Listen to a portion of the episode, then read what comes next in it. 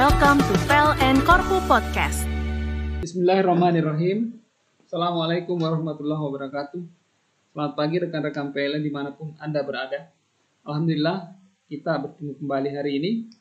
Saya berharap rekan-rekan semua dalam kondisi sehat, keluarga di rumah juga dalam kondisi sehat, sehingga kita bisa bekerja dengan tenang, melayani pelanggan kita, melayani perusahaan kita, sebagai bagian dari pengabdian kita kepada bangsa dan negara. Mari kita meluangkan waktu sejenak untuk berbincang mengenai core value PLN, yaitu akhlak.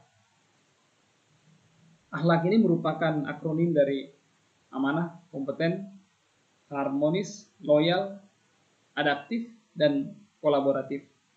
Enam core values ini berisi 18 panduan perilaku yang diharapkan menjadi pedoman dalam aktivitas keseharian kita di PLN.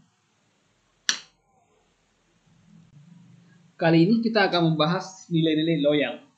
Menurut Kamus Besar Bahasa Indonesia, loyal berarti patuh, bisa juga berarti setia. Dalam nilai-nilai budaya PLN, loyal berarti berdedikasi dan mengutamakan kepentingan bangsa dan negara. Ada tiga panduan perilaku terkait loyal ini. Dan mari kita coba lihat satu persatu beserta contoh-contoh sederhananya. Yang pertama, menjaga nama baik sesama karyawan, pimpinan, BUMN, dan negara. Seperti kita ketahui bahwa dalam kita bekerja ini, kita akan terus berinteraksi dengan sesama karyawan maupun dengan pimpinan selaku atasan kita.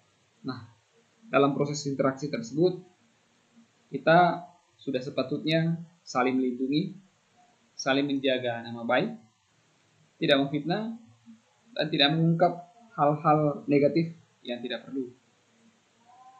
Demikian pula, kita harus menjaga nama baik perusahaan kita. PLN ini adalah perusahaan yang dimiliki oleh negara oleh karena itu jika kita melakukan hal tersebut secara tidak langsung, kita juga ikut menjaga nama baik negara kita. Nah, secara khusus dalam proses bisnis kita, kita juga banyak berhubungan dengan lembaga-lembaga negara yang ada. Kita juga harus saling melindungi satu sama lain. Kita harus menjaga nama baik mitra-mitra bisnis kita.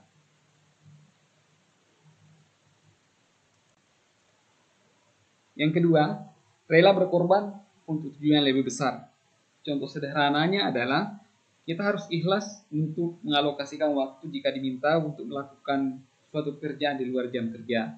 Pada hari Sabtu misalnya, pada saat kita sedang libur, kita sedang berkumpul dengan keluarga, tiba-tiba ada telepon dari atasan kita terkait dengan pekerjaan yang harus kita segera selesaikan atau ada telepon dari pelanggan yang mendesak untuk dilayani maka kita harus siap untuk itu karena pekerjaan yang urgent tidak memiliki tempat dan waktu seperti halnya pelayanan kepada pelanggan kita tidak berhenti di luar jam kerja.